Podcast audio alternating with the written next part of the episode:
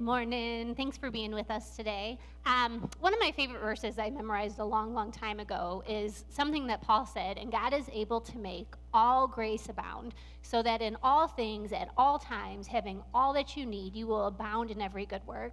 And one of the things that I love so much about this verse is that God has given us all that we need to do good. And as we talk about Prime the Pump and giving generously, we want to be a church that does good. And Prime the Pump is a yearly offering that we take so that we can take care of our community and offer compassionate care to those who are in need, as well as we want to be here in Old Brooklyn, a church that helps reach our community in a healthy way. So part of the offering that we're working to save towards is uh, first, we want to um, purchase a technology that helps translate our services into Spanish speaking so that our Spanish speaking friends can come and be part of the service as well. And then our big goal that we're working towards is getting new doors on the building because ours are a little bit old and janky. So pray with us and see what God might do through you. Next week, we're going to pray and can receive this offering together and see what God might do when we say yes to giving generously to Him. Let me pray for us. Dear Heavenly Father, we love you so much. I'm so thankful that you are a God who is good. I'm thankful that you are a God who is gracious in all things. I pray, Father, as we learn to know you better and do life with you, you would encourage our hearts, that you would strengthen our minds, that we would be the men and women you've called us to be. I pray that as we walk through this life, that you would remind us Christ is with us. He goes before us, He goes behind us, and He's already prepared the way. Help us, I pray, in Jesus' name. Amen. A few years ago, I read the book by um, Jordan Peterson called 12 Rules for Life, and he says it's an antidote to chaos. He gives 12 rules or advice to follow for how to live life in a way that balances the chaos and order that happens in our life. And it's really built on this principle that each of us must take responsibility for our own lives and how do we help reduce suffering so that we can each of us live better lives. So it's interesting because he goes through and there's rules that are like stand up straight with your shoulders back, treat yourself like someone you are responsible for helping, make friends with people who want the best for you. Compare yourself to who you were yesterday, not to who someone else is today. And he's got little anecdotes and stories and philosophy that he weaves through. But one of the things that he says that really stuck out to me is the idea that failure is the price we pay for standards if we're going to get better at anything, right, if we're going to have a standard for what good is and excellent is, we're going to fail on the way of getting there. And his suggestion for how to deal with the overwhelming complexity of the world is ignore it. Now, stay with me for a second, because I know this can catch us wrong if we let it. He says, you can't think about everything, right? If you try to think about every single thing, it's overwhelming, and then you end up thinking about nothing. So his suggestion is when you think about the overwhelming complexity of the world, ignore it while you concentrate minutely on your private concerns. He said, You see things that facilitate your movement forward toward desired goals, detect obstacles when they pop up in your path, and become blind to everything else. His point is there's more of the world than there is of you. And your choice, your job, is to shepherd your limited resources carefully. And I love this because he said, seeing is very difficult, but your eyes are tools, and we get to choose what we see and let the rest go. We choose where we look, what we pay attention to, because we can't look at everything. We can't be guided by everything. Now, his point isn't bury your head in the sand and act like all the problems don't exist, right? His point isn't um, just live in your little bubble and ignore everything else. His point is choose wisely what you're looking at that helps lead you in your path forward. Because what we let guide us and direct us, what we focus on, we get to choose. And he gives us these really interesting questions. If you want to do any kind of like thinking, contemplative work, he says, ask yourself the question what's actually bothering me? Do you ever just feel annoyed or angry before and like you stop and say like why am I annoyed? What am I really bothered by? And then he says, is it something you can fix? If it is something you can fix, are you actually willing to fix it? And then, if you, I, this is a good question. If you ever just have time, write this down and think about it one day. what could I do that I would do that would make life better? And I love his qualifier here because we know we could do a lot of things, but what would I actually do that I could do that would make life better? Because again, we can't do everything, right? But what could I actually do that I would be willing to do to make life better for those around me? And he says, To the best of my ability, I will act in a manner that leads to the alleviation of unnecessary pain and suffering. And I just, I find it so interesting because if our eyes are tools, right, we get to choose how to use them well, where to look, what we focus on. Yes, the world can be complex and overwhelming and chaotic. And if we let that be our lens, then we end up doing nothing because we don't even know where to start. But where we look determines our direction, and our direction becomes that path for life that we follow, and that path, day after day, builds into who we truly are. And it's interesting because Paul, in his letter to um, the church in Colossae, gives us this great advice on how to use our eyes well, that we get to choose where to look. Listen to what he says in Colossians 3, verse 1. Since then you have been raised with Christ, set your heart on things above where Christ is, seated at the right hand of God. Set your mind on things above, not on earthly things. And it's interesting because this is what Paul's saying. He's saying it to the church, he's saying it to us. We get to focus our hearts and minds on Jesus Christ. He can be the one that we look to when we're trying to figure out how to do life well we can look to him and let him be our guide, the one that we follow. Now, this is so interesting. We're going to unpack this idea actually over the next couple of weeks. Like, what does it really mean to follow Christ, right? Like, it's one thing to go to church and hear sermons and sing, but like, how does that show up in every part of our life? Like, at home, at work, and who I choose to be? How does this faith thing and this following Christ show up in who we are daily, right? The choices that we make, the values that we work on, the habits that we're building, the goals that we're setting for the kind of people that we want to become. So, Paul kind of starts this giving us advice on where we set our hearts and minds. He says, set them on Christ, building our life with Him. Because if Christ is who He says He is and He did what He said He could do, there's no better direction we could find in doing life. Now, it's interesting because when we talk about what it means to be a Christian and to follow Christ, it really is at its heart a relationship to Jesus Christ. And as we get to know him better, he guides us and directs us. So let's unpack this a little bit. Let's start with Paul says we can set our hearts on things that are above. So let's look at our hearts. There's a lot of things that we try to fill our life with, our hearts with, right? Relationships, work, kids, families, uh, status, achievement, and we think all of these things, when we finally get them right, will really make us happy, right? Just the right relationship will make me happy, or if my kids would just do what I told them to do, things would be good, or the right job, the right paycheck. If we could get these things in order, then life will be good, and all of these things would just work out the way we want them to. We'd be happy, and life would work right, and my heart would feel good. Okay. Now, all of these are good things, right? There's nothing wrong with wanting to have a family and a job and all of these things. But when they become our only things, our defining things, we really set ourselves up for disappointment because we get so caught up in them. Our sense of self comes for these things, right? Like, if I'm only a wife or only a mom or only my job, then what happens when any one of these dynamics change? Our achievements, our talents, our social status, our relationships, power, approval from others. When these things become central to our happiness, what happens? When they're going good, I feel good. when they're going bad, I feel bad. They aren't strong enough a foundation for me to li- build my life on. When my ha- family's happy, life feels amazing. But whose family is happy all of the time, right? That's not how families work. When my job is good, life is awesome, but whose job is only good and perfect all of the time? What happens is when any of these things fall apart, we start to lose our sense of self. Our identity becomes threatened. There was um, a really interesting thinker, Soren Kierkegaard. He said, Only if your identity is built on God and His love can you have a self that can venture anything and face anything.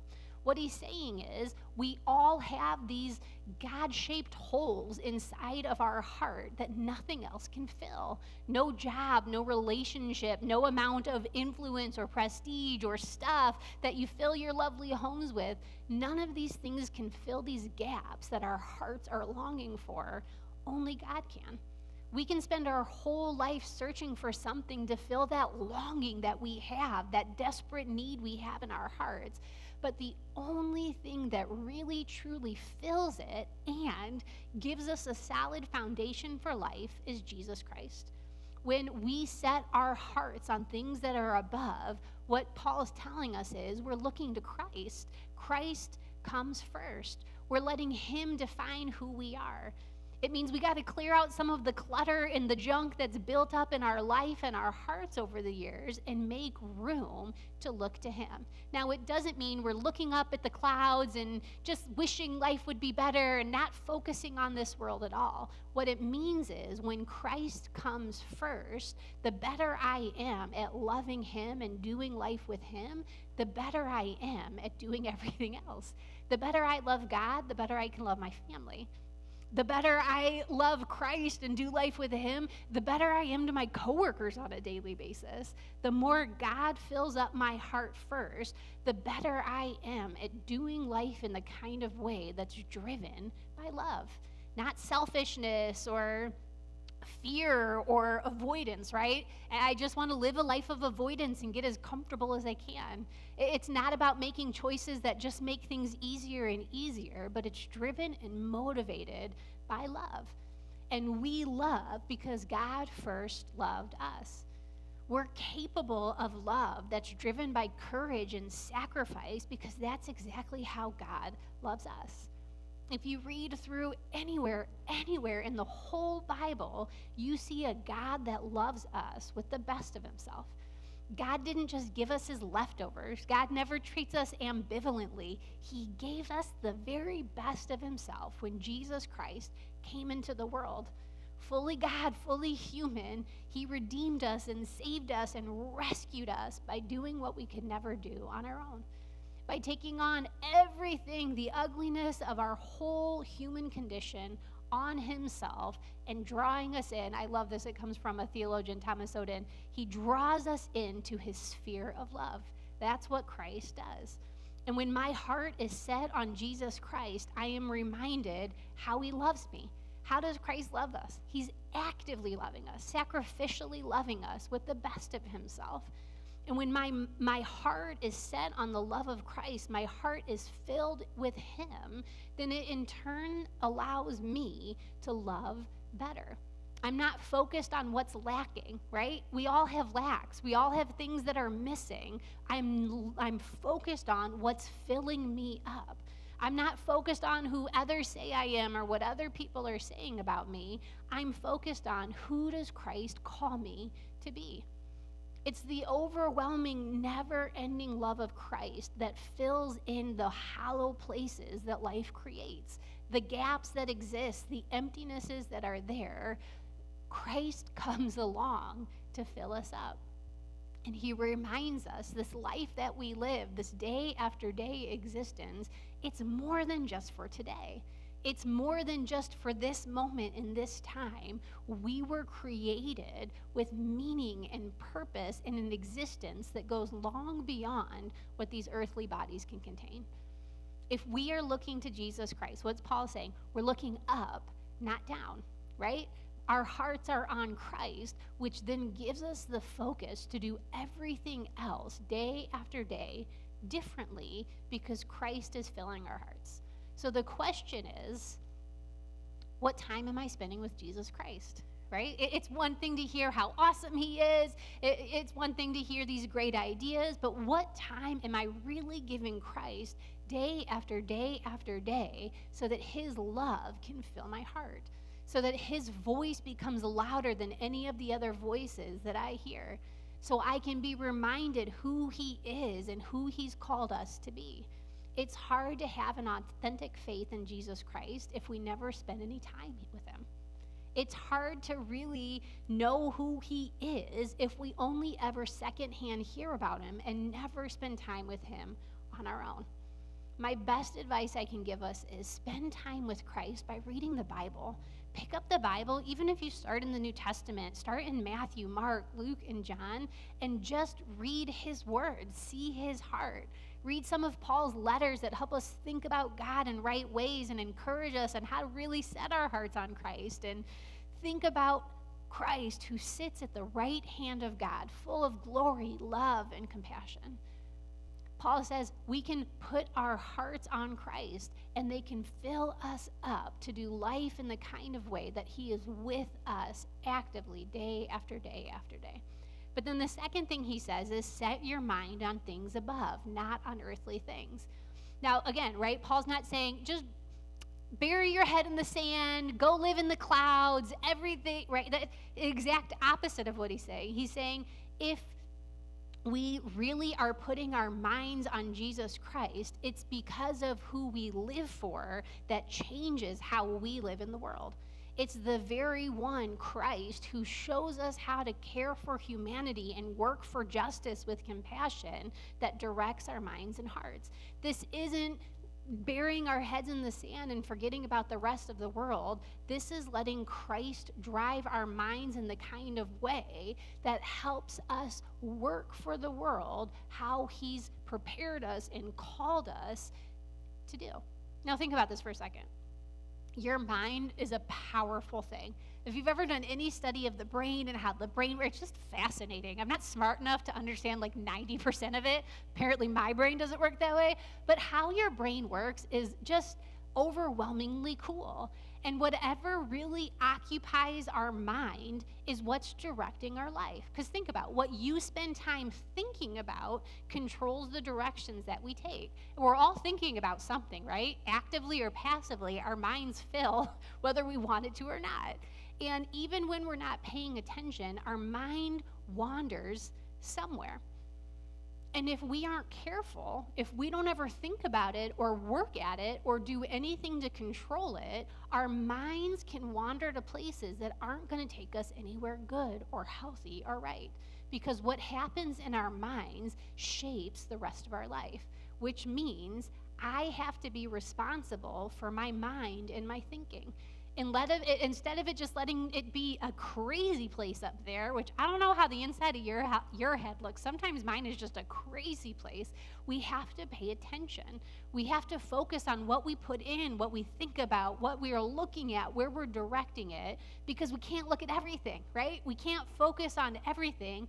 It's too much, but we can choose what we pay attention to that sets us up for the very best life possible one of uh, it's a great book. If you ever are looking for something to read i talk about it as often as i can. Craig groeschel wrote the book winning the war on your mind. And it's so good because he really said i'll give you some of the ideas. He says our lives are always moving in the direction of our strongest thoughts. What we think shapes who we are. The life that we have is a reflection of what we think and what we think will determine who we become tomorrow. Listen the battle for your life is always won or lost in your mind right I mean, there's so many just powerful. The truth is, if I think I can, I'll figure out a way to do it. If I think I can't, it is impossible. It is too hard because what we think sets us up for what we do. And God gave us these brilliant, incredible minds. The brain that we have has the capacity to think and learn and grow. We have the ability to ask questions and develop understanding.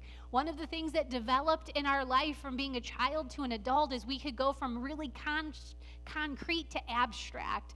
We can hold conflicting ideas in our mind that maybe don't fit and we're not quite sure how they work together. Our minds work in these incredible ways. And when God calls us to put our minds on things that are above, this is so important for us. Loving God in faith, it's not an absence or suspension of belief, it's not mindless. Following God was never supposed to be, I'm just going to quit using my mind and only have this faith that jumps off of the highest places and expects that I'll land. It's, it's the exact opposite What Jesus told us, love God with your heart, your mind, your soul, your strength. Use these incredible brains that God has given us. Think hard thoughts, ask hard questions, study big ideas, learn and have conversations that challenge you and grow you people who don't think the same way that we do, they're not in opposition to us. It's a perfect opportunity to become curious to learn. And if you study it, Christianity has been a thinking religion. Go back and think through and read through. Some of the stuff that people have thought about God and faith, I, I need like a dictionary. The first time I read theology, I had a dictionary, I had a Bible, and I had my theology book because I didn't understand 95% of it because they had these big, vast, huge thoughts about God. Okay, it's not mindless, it's using the very capacity to learn, grow, study, and understand that God has given us to think about Him and how He works in this world that He's created and who we are in it we grow in our faith by reading and learning and talking and studying. We develop minds that have faith and capacity by thinking through hard ideas and challenging ourselves with hard concepts. We get to choose what we think about, we get to choose what we focus on, we get to choose where we direct our minds. And it's so incredibly important that we do because look, your life is following in the direction of your thoughts. And if we don't have any control of that, we are passive participants in this life that we've been created to live. We get to have a choice every day on what's going to go in my mind, right? What am I going to think about? What am I going to pay attention to? What am I going to read? What am I going to watch? What am I going to study? What am I going to learn? And how we think influences us in incredible ways. Listen to this idea that came from psychology today. The conversations you have with yourself have a direct impact on how you feel and how you behave. If your self talk is filled with doubt, harsh criticism, catastrophic predictions, you'll struggle to reach your goals. But you don't have to let a pessimistic outlook or foreboding inner monologue hold you back. You can train your brain to think differently. And I just want you to hold on to that idea for a second. You can train your brain. It's like a muscle. And just like any muscle gets grown or developed, you use it and you train it to work differently. We have things, some of us are more mean to ourselves than we are to anybody else. The things that we think, the things that we say, we'd never let anybody else talk to us that, talk to anybody that way that we love. And yet we put no checks on ourselves about the crazy thoughts that go on in our head. What we put in affects our life. What we think about, especially how we think about ourselves, has a huge effect on who we are. Charles Duhigg wrote a really cool um, book about the power of habit. I'm always trying to, I feel like I always want to have better habits, so I keep reading books about habits, thinking like the more I read, the better habits I'll have. But he says, a habit is a formula our brain automatically follows. Habit is something you're so used to doing, you do it sometimes without even thinking about it. It's a, it's a path that you followed. But he says habits can be changed, habits can be replaced. And if you want to change a habit, you have to find an alternative route. Now, think about this for a second. It's so incredible if you just say you're driving to work, right? You have the same way you drive to work every day. You just sometimes don't even think about it. Do you ever just get to work and you're like, I don't know how I got here? but you're so used to doing it, it's become just by rote. That's how you get there. And then one day they do construction and your route is closed and you have to take a totally different route. Okay, you pay attention, you see different things, the world looks a little bit different, you get to where you're going. Okay, it's a silly example, but stay with me. Your mind, your habits, they become trajectory routes that you take. And if you want to get different places, if you don't like the path that you're on, change the routes, change the habits, and go a different way. And sometimes just going a different way, it's uncomfortable at first, right? You want to go back to the way that you know and you don't have to think about. But when you change the route, it gets you to a place that you want to be in a different way. What if the habits that you have right now in your life, they aren't working for you? What if it's time to train your brain to think differently and find a new route? One that's healthier, one that produces a better outcome in who you want to be and what you want to accomplish. It starts with your mind. What you think about, what you focus on, what you pay attention to. who you want to be, the values you aspire to, the goals that you've created. You are in control of these things. What if you just start by paying attention this week? How much of what you're focusing on is healthy? How much is productive? We all, do you ever just feel like you need a mind break? Like you've just worked so hard, your mind is going to turn to mush in about a second, right? We all need space for our minds to wander, downtime, but that's usually not what happens is our majority of what we focus on, we say, I just need a downtime. And then two hours later, we've been watching Netflix for a really long time and we've lost control, right? Or we're like, I'm just going to really quickly go on social media and see what's going on. And the next thing I know, I followed this rabbit hole, this rabbit hole, this rabbit hole, and I've wasted all of this time. It happens on the news, it happens with uh, what other people, sometimes we get lost in these conversations and we lose sight of everything else. I can't think about either, everything. There's not enough space or time to do it, but I can think about the right things. And I can choose what the right things are the healthy things, the helpful things, the hard things, things that move me, things that challenge me, things that open my eyes to seeing things in new and right ways. When our minds are set on Christ, we're focusing on Him first. And everything flows out of our faith in Him and our relationship to Him. What if every single day I spent time to put my mind on Christ? I'm going to give you a suggestion, so stay with me for a second. There's this it's actually a spiritual discipline of meditation. Now, meditation, we think of it as like the Eastern form where you just empty your mind completely, right? You want it to be blank. But that's not what we say meditation is when it comes to a spiritual focus. We don't want to just empty, mindlessly empty our minds. We want to redirect our minds and fill it with the right things. So we can spend time meditating every single day thinking about Jesus Christ. We can set a goal that says, I'm going to set aside 10 minutes and I'm going to read my Bible and then I'm going to spend 10 minutes thinking through these ideas of what I've read. I'm training my mind to think about Christ. I'm training my brain to focus what I want it to focus on and not get distracted by negativity and the environment and everything else that's going on. What we think about determines how we act how we act determines who we are. That's how it usually we think about it, right? Stay with me for a second. We think that how we feel determines what we do. If I feel like it, I'll do it. But 90% of the time, whoever feels like doing it, right? You don't feel your way into acting. And we think how we act determines who we are. But it actually works the exact opposite. Our identity comes first. Who I am comes first. And if I really am a son or daughter of Jesus Christ, loved and valued, one who thinks about Christ, this shapes how I act. My identity in Him, my heart filled with His love and His calling, then that's how I act. First, I say, This is who I am, no matter what. Doesn't matter what circumstance, doesn't matter what day, doesn't matter what's going on.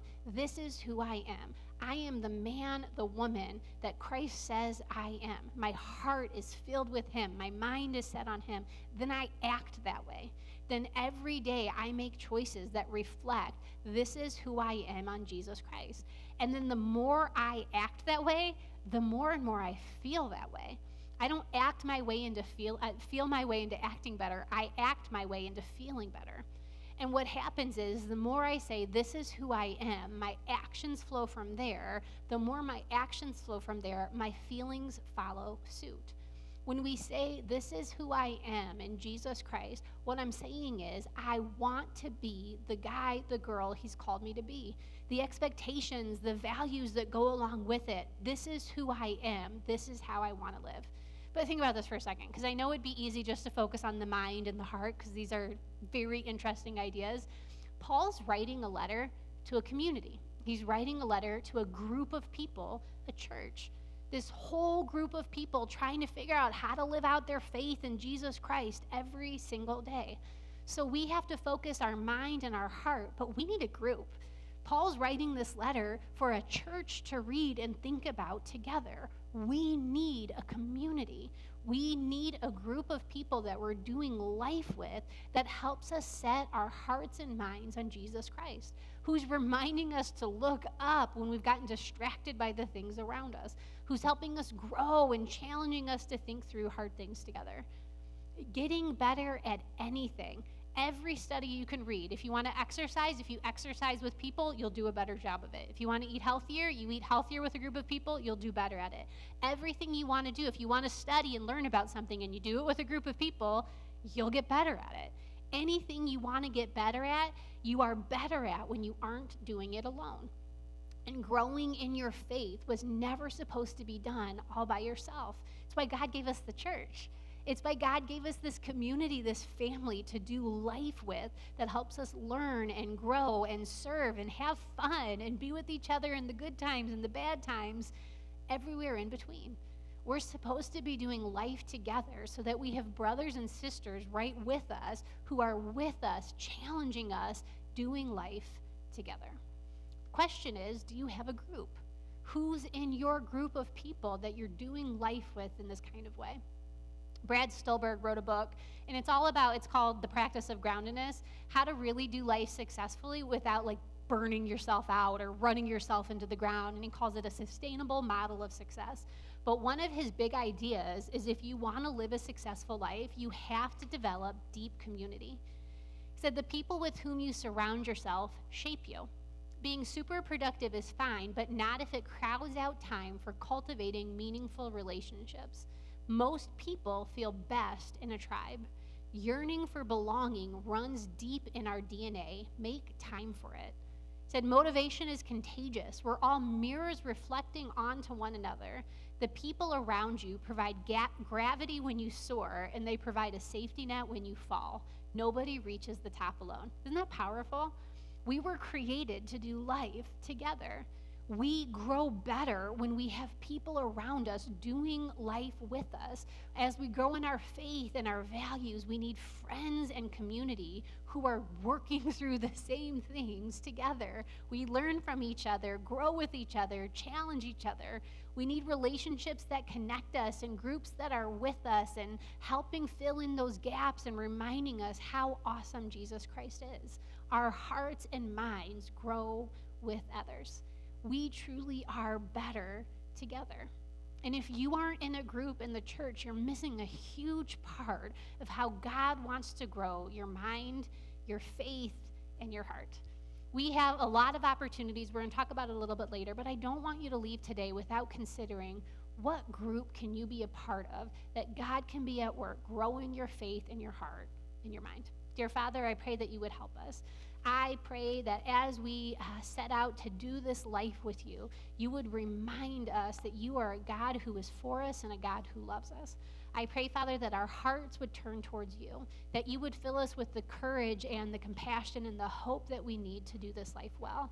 I pray that you would challenge our minds to think big ideas and we would grow in our learning and understanding and faith in who you are. Help us, I pray. Connect us to the great group of people that we can learn and be seen and known and do life in the kind of way that's pleasing and honoring to you.